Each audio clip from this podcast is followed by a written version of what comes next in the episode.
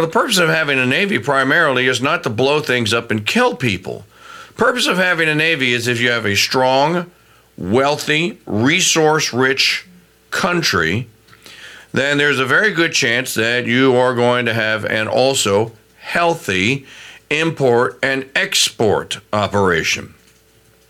Something that you may not be able to make just because, uh, by virtue of your location in some other country, may be able to provide them. And then lots of things that you can make, and maybe you make them uh, even better, or you know, there are things you make that no one else in the world makes, and you want to export them. So, trade on the high seas. This is as old as, as human civilization itself. So, a smart country then has a navy. Or if it's not large enough to have its own navy, it makes allies with a country that is large enough to have a navy and basically kind of privateers them out, if you will. Well, the United States Navy was that naval force to be reckoned with. And uh, we made safe and regular the trade routes and trade on the high seas for not just us, but for uh, basically the rest of the world. That United States Navy apparently has been eclipsed. It's gone. Biden killed it. Probably on the way out under uh, Bush. Uh, was being decimated by Clinton with Don't Ask, Don't Tell. Um, uh, the continuing assault on the leadership to make them woke, politically correct, and woke or whatever uh, over the course of decades is going to have a result, and that is the NCOs, non commissioned officers, are not going to be of the caliber that they once were. And your average boatswain's mate is also not going to be of the caliber they once were because their formation sucks.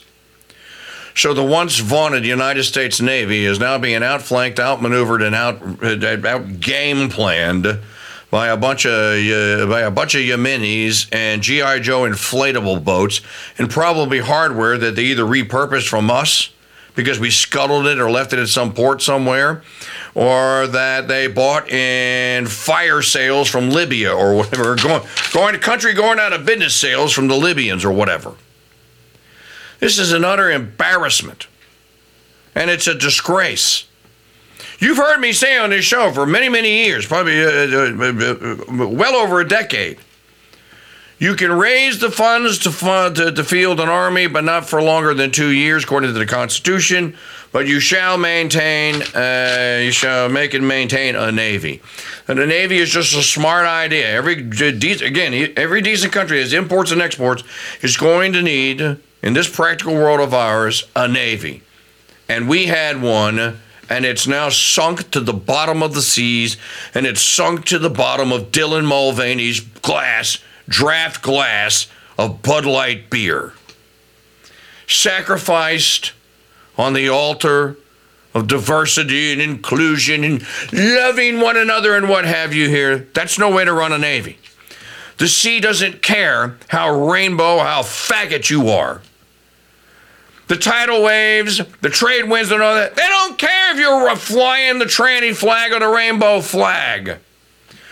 The enemy that's in the super high tech G.I. Joe inflatable boats doesn't care how many homos or how many lesbians you promoted. It doesn't care how many sluts babies you aborted.